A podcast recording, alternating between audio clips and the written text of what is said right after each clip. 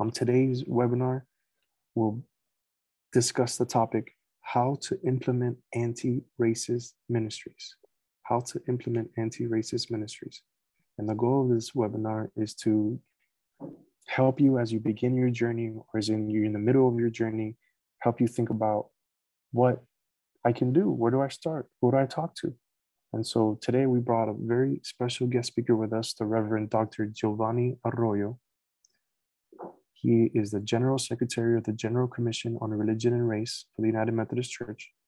He's the lead official of the denominational agency that cultivates race, racial inclusion and full participation of all people into the work, witness, and the life of the church. He has a Bachelor's of Arts in Psychology and Sociology from the City College of New York.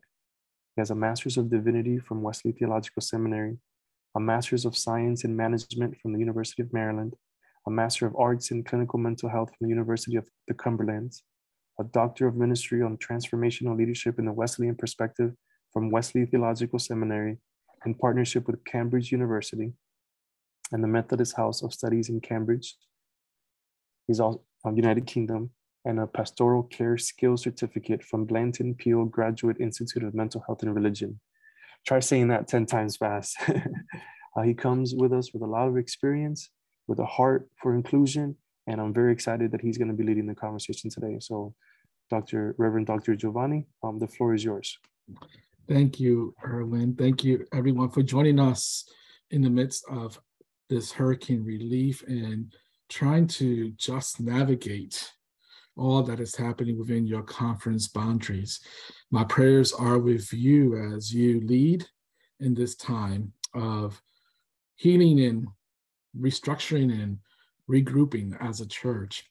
I want us, as we talk about anti racism, you know, I think I, I, was thinking about going back to one of the most basic things that I remember that many times we forget as United Methodists. And it's our book of discipline that one of our articles um, specifically reminds us of this work. And I just want to read briefly what it states as it helps us to think of why we should implement anti-racism um, ministries or task force or groups to address some of these issues. There's Article 5, paragraph 5 in the book in our Constitution. And it says the United Methodist Church proclaims the value of each person as a unique child of God and commits itself to the healing and wholeness of all persons. The United Methodist Church recognizes that the sin of racism has been destructive to its unity throughout its history. Racism continues to cause painful divisions and marginalization. The United Methodist Church shall, and I love that word in the book of discipline, which means we need to do it, confront and seek to eliminate racism, whether in organizations or in individuals, in every facet of its life and in society at large. And the United Methodist Church should work collaboratively with others to address concerns that threaten the cause of racial justice at all times in all places. I use this because it reminds us that we, as a denomination, as leaders of the United Methodist Church, we have already a commitment to addressing the realities of racism, how they are manifested in our own ministry settings, in our communities, in our own conference, and beyond the boundaries of your conference. We are reminded that this work of anti racism is not new, it's been all along part of who we are called to be, but many times we have not actually understood the complexities of what that means. As I think, as we think about how we implement anti racism work, I always want to invite you to start with the why. Why are you at this time engaging working towards starting anti-racism work.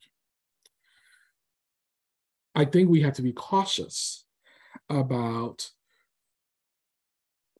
it not being a check off for our work.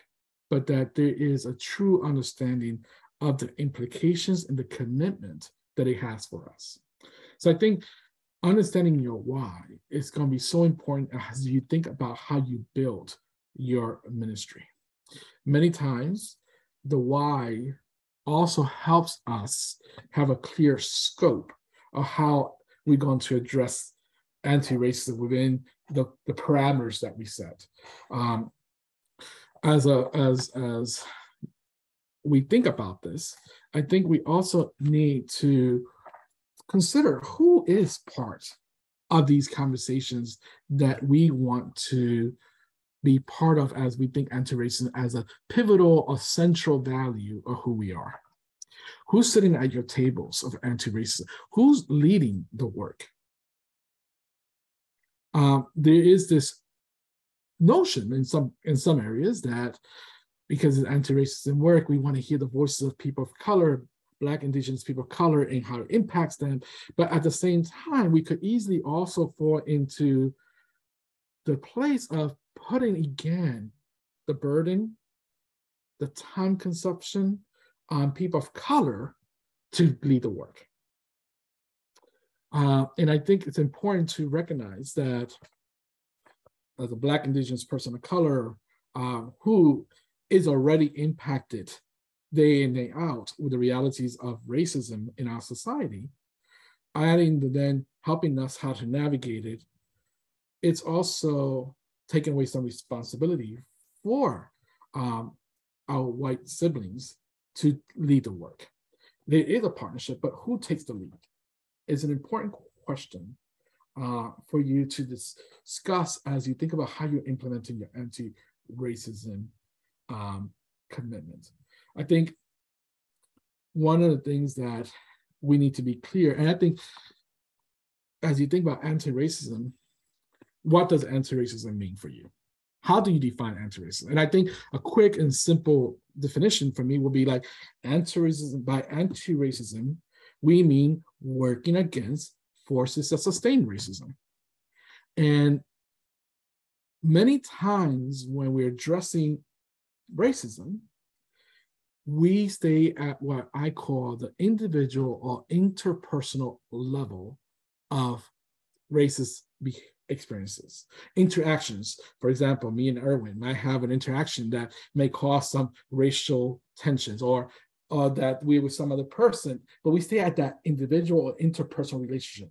But we never get to really focus a lot in the structural or the systemic racism which has been created through policies, through practices, you know, by systems that we participate.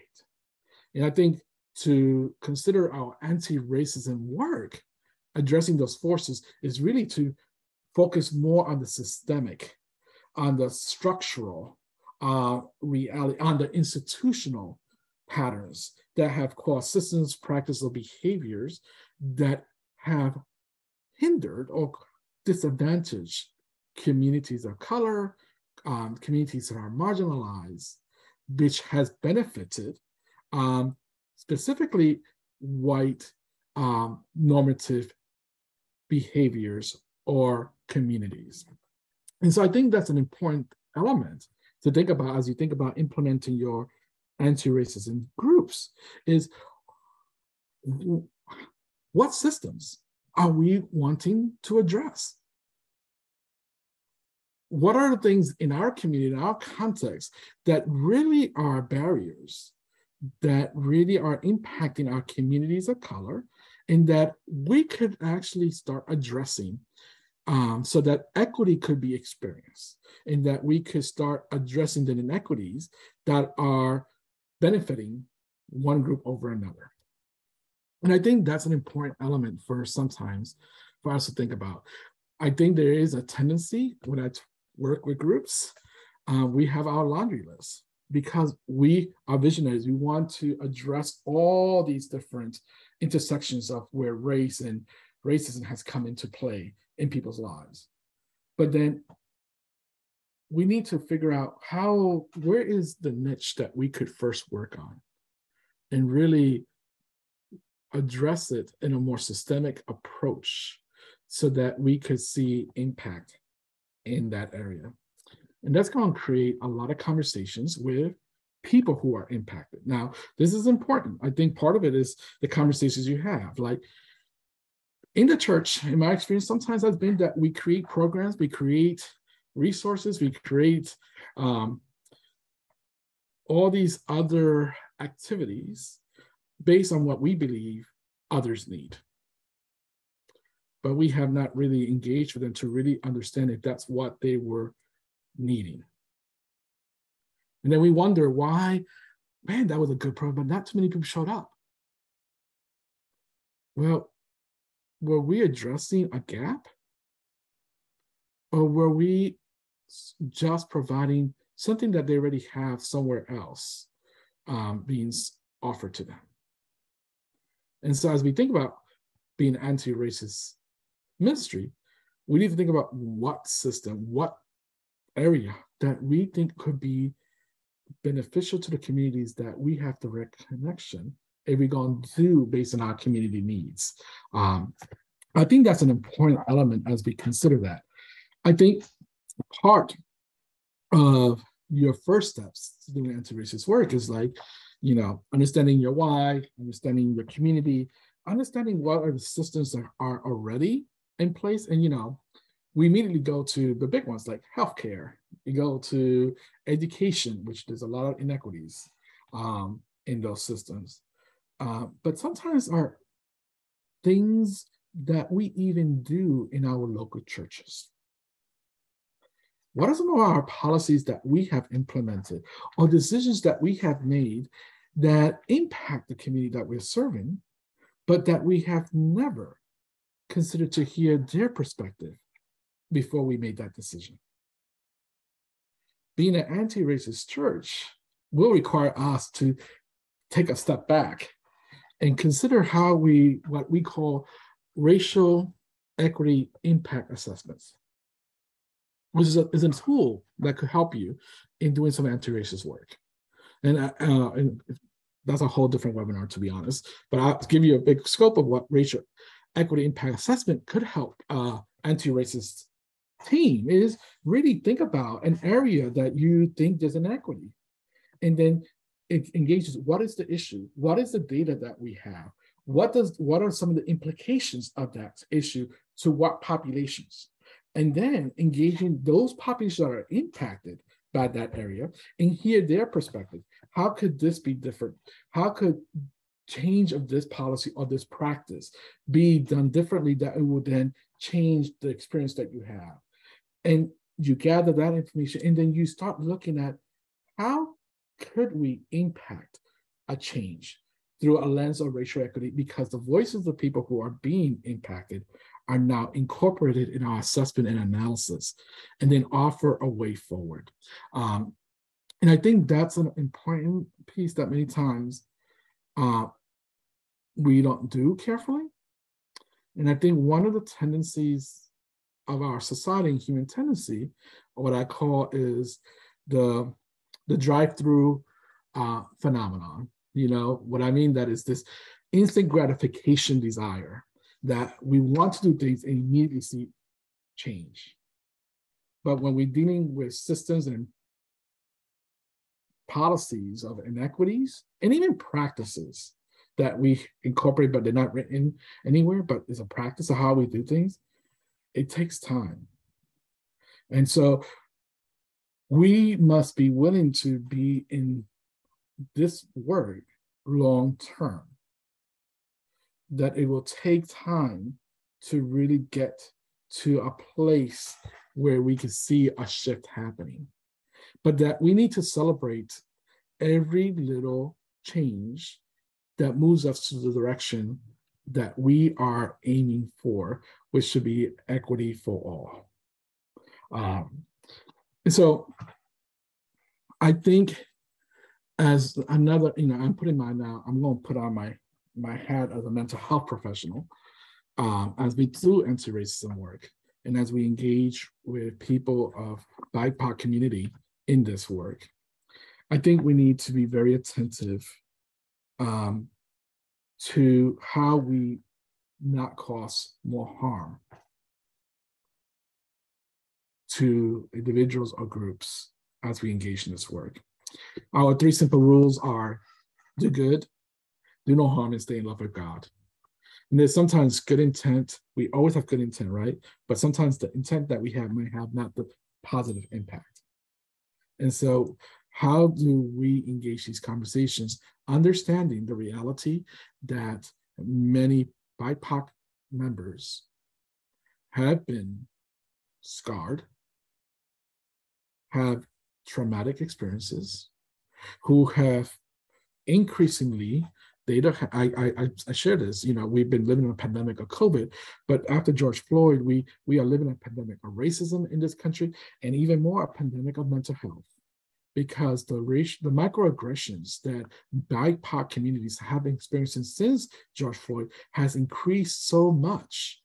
And so those microaggressions gets to a level that you keep compounding, compounding, compounding, but you don't have a way to address them. That could lead to racial trauma in the future.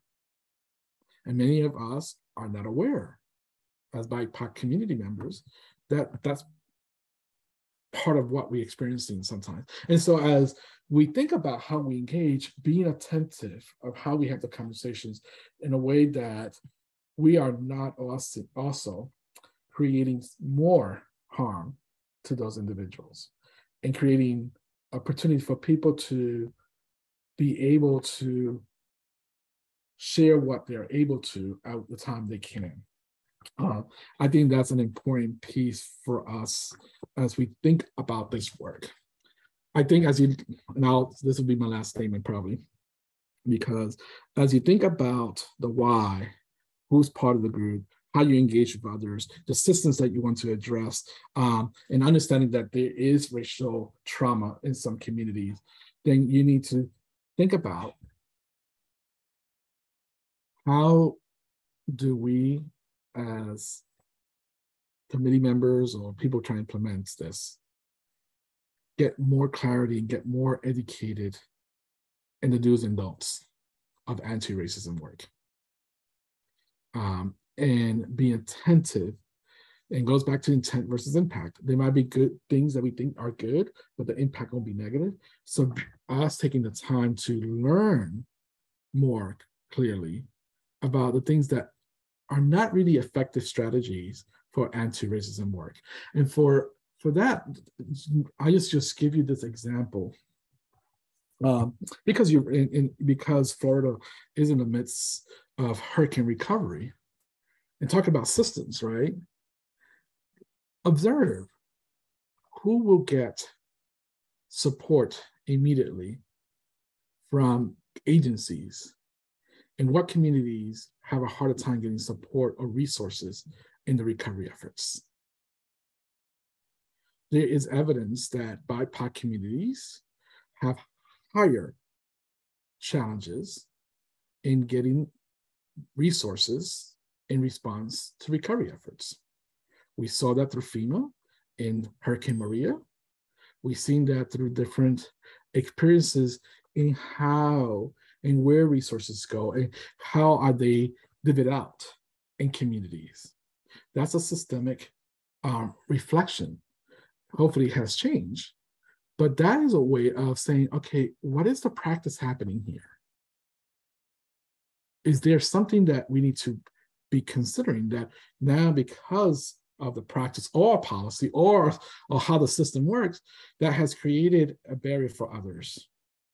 Um, and so I think it's important for us as you in this moment engaging in the Hurricane and recovery, how some of the systems might be showing how racism is implemented in them. And what does it mean for us to respond? And what does that look like? And how do we educate ourselves regards to those systems or practices? Um, so I think we need to think about all these things as we engage in starting uh, anti-racism ministry group as as leaders. I think that's great, and I think it's it's such good information, and it's also very practical. And if anybody has any questions for Dr. Giovanni, please share them in the in the chat, share them in the Q and A box. But I have some questions for you. Um, you mentioned almost like a process, like a, like a five step process. You started out with before you implement ministries, begin with the why. Why are you doing this? The second part was then who is going to be part of this conversation? Who is going to be part of this team? And, and do so, think about who you're going to have in your team with some boundaries in mind, mm-hmm. where you're mm-hmm. not putting all this on a person of color, where you understand that a person of color is likely dealing with racial trauma. Mm-hmm. But I want to pause there and, and just ask you when or do we know that we have a good team? Is it some kind of like a white person and a person of color? Is it when do we know like okay, this is the team? Mm-hmm if there was a great form, that's like A B A plus B equals C squared kind of thing, right? And we had that magic combo, I think the church would be in a better place. I think there's a lot of factors involved in a good team. I think it's important to understand that for me, I think about heart set, mindset, and skill set. You know, um, we have to have the heart set of being anti-racist disciples of Jesus Christ.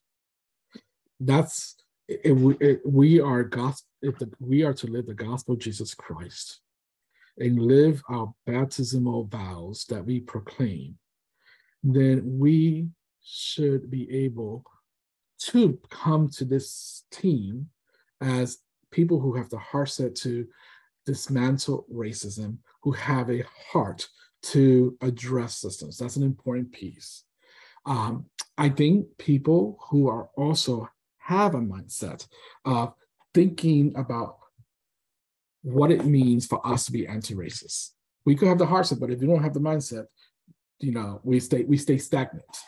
So we need to have people who are willing to learn or be able who already have some knowledge of how does what is anti-racism how does that go about what are some things we need to do what are some of the uh, racism that we need to address and the skill set is like people who also have some skills. Not everybody says, but some people have some analysis skills, people who have organizing skills, people who have a sense of community and have connections with the community.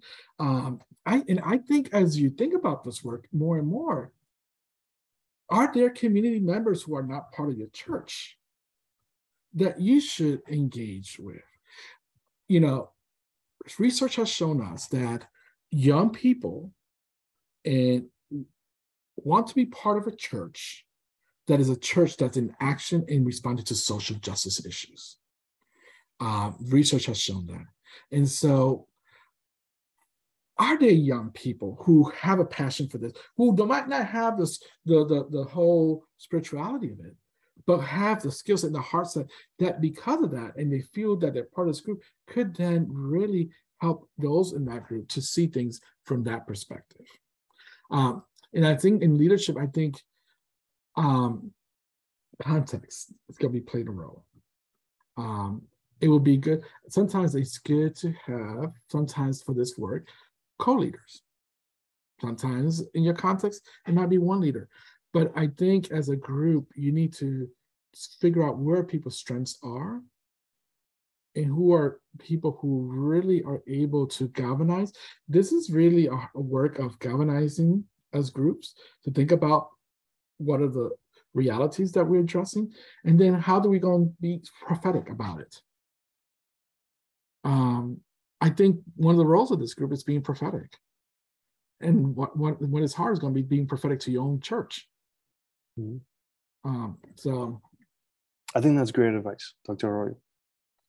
heart set, mindset, skill set. And I, I, we have a couple questions coming in here.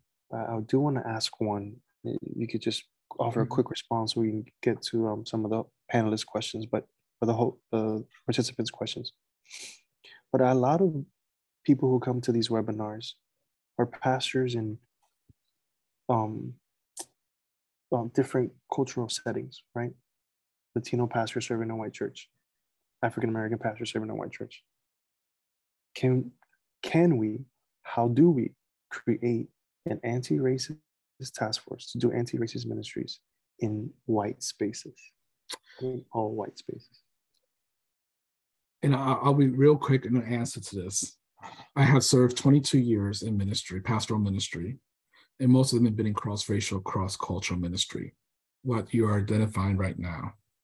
And so I think we need to have a different conversation because we don't want to put the responsibility in those settings on the pastor without having nurtured that congregation to even receive and welcome their pastor. There's a lot of that going on.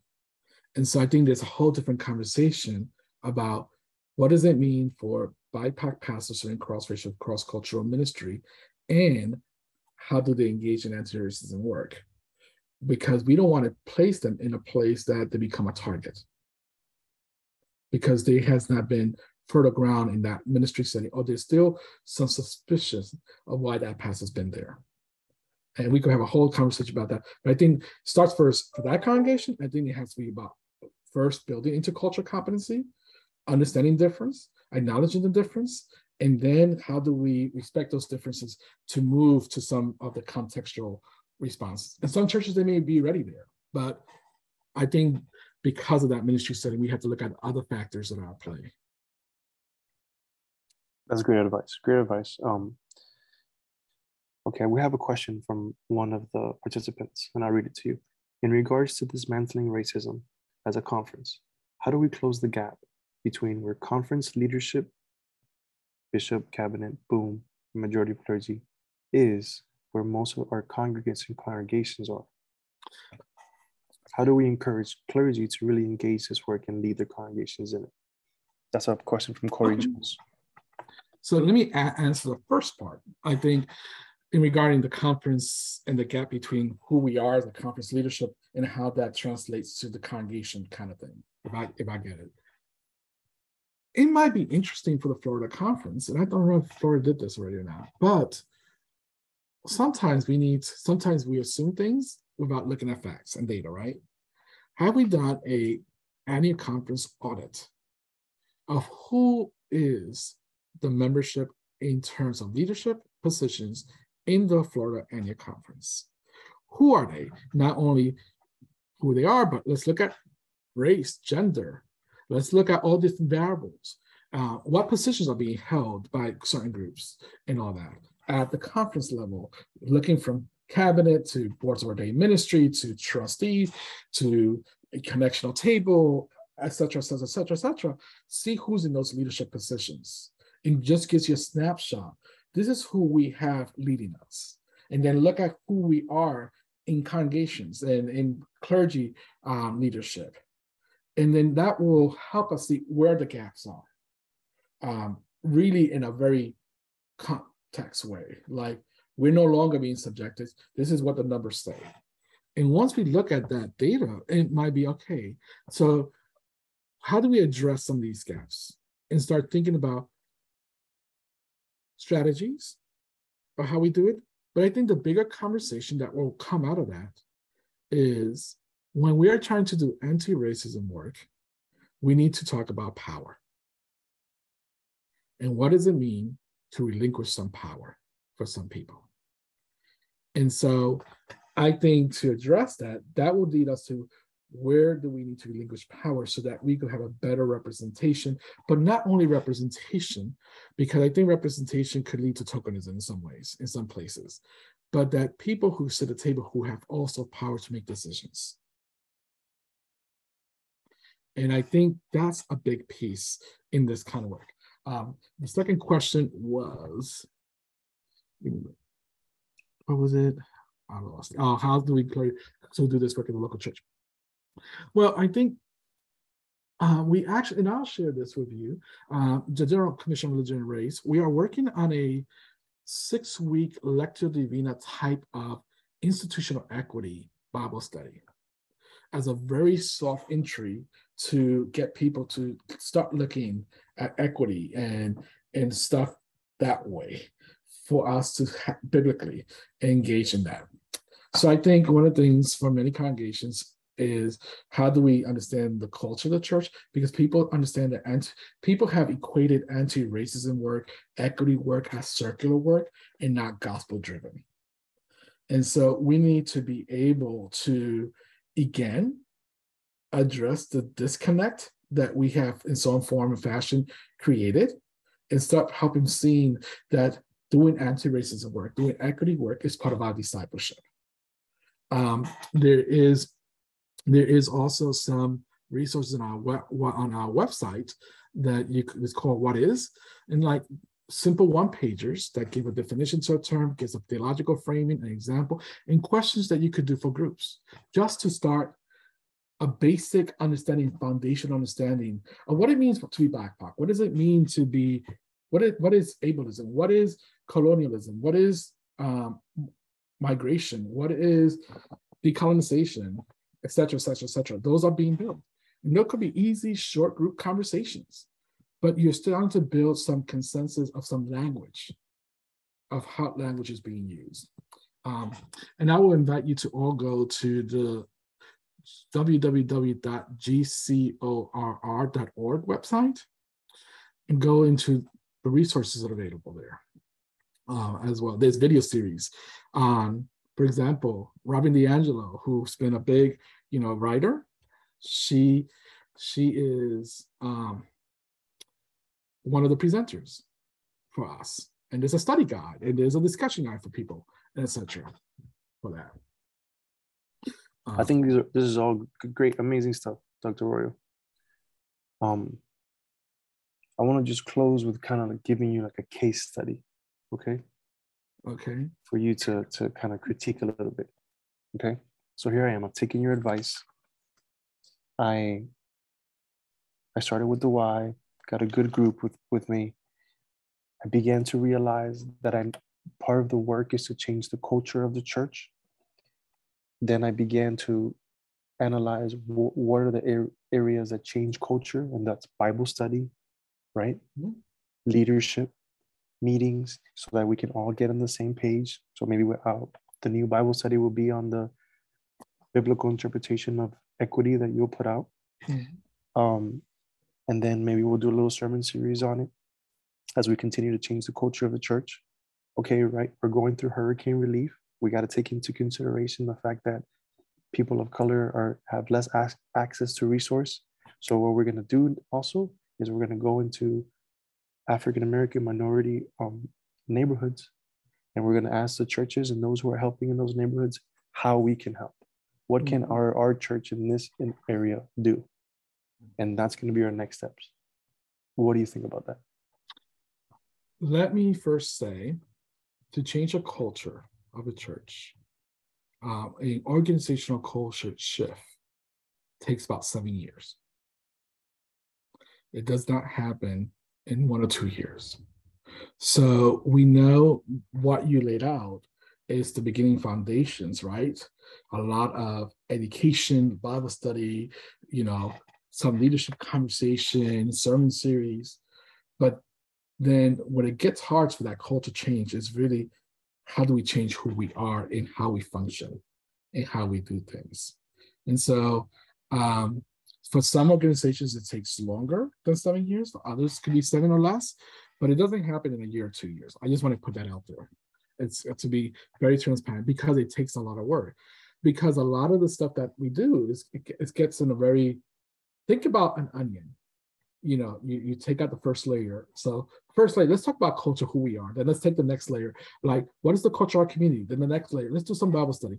But we haven't got to the heart of what it means for us to be an anti-racist church yet.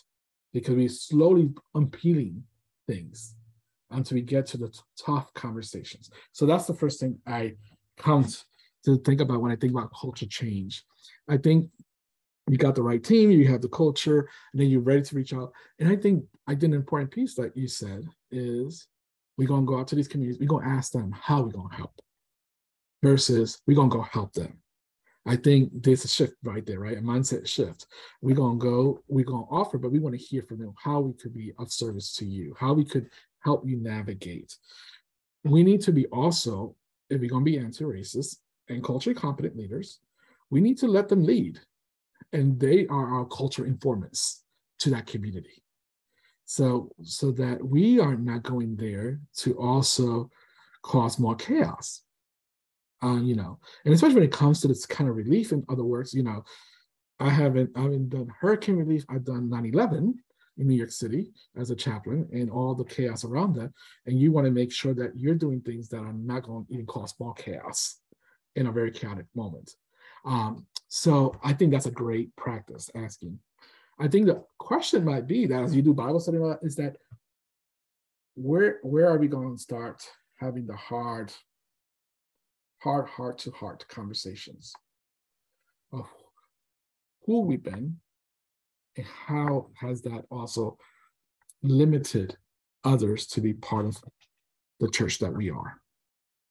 Um, and that's I, I I'll give you an example. I served a cross-racial, cross-cultural church that was built, that was created in 1901, German, and every it was a German-speaking church. Everything was German. And World War II came in, they had to go to English immediately. And 100 years, 103 years later, they get the first Latino pastor. And it was a culture challenge.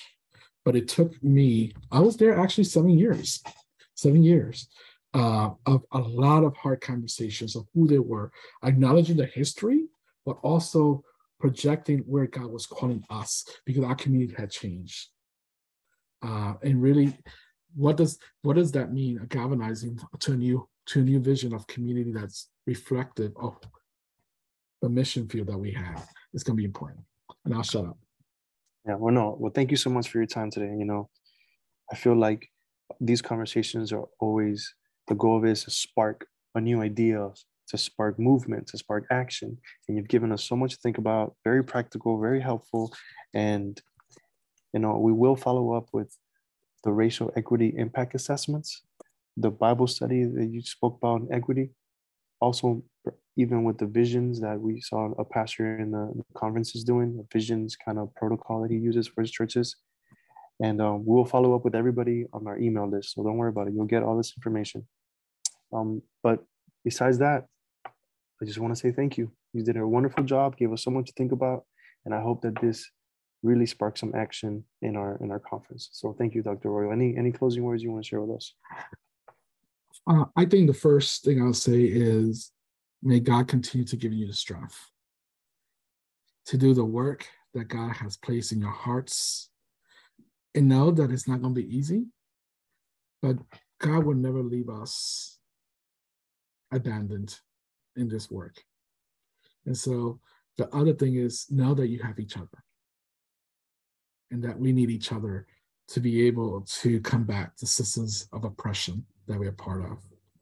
And lastly, know that as you recover from hurricane and all that is happening, that you are part of a connectional church and that we are here to walk along and resource you as best as we can. But know that there is great possibilities when we have these conversations collectively. And so thank you for the opportunity to be with you. And I'll say for those who are going to your cross-racial, cross-cultural pastors, Erwin, we have on November 16, Facing the Future Conference for cross-racial, cross-cultural pastors, which is virtually. Um, and it's really being still as a spiritual practice. um, where we have two United Methodists, an elder and a deacon, to present, but who also licensed professional counselors and helping us navigate what that means in this time for us as leaders serving in contexts that are not from our racial ethnic communities. So I'll share that to you so you can share that with the group. Yeah, please do. Please do. Well, thank you again, Dr. Arroyo, and to, thank you to everybody who joined us today. And we'll see you next month, the first Wednesday of the month. Have a good day. God bless you.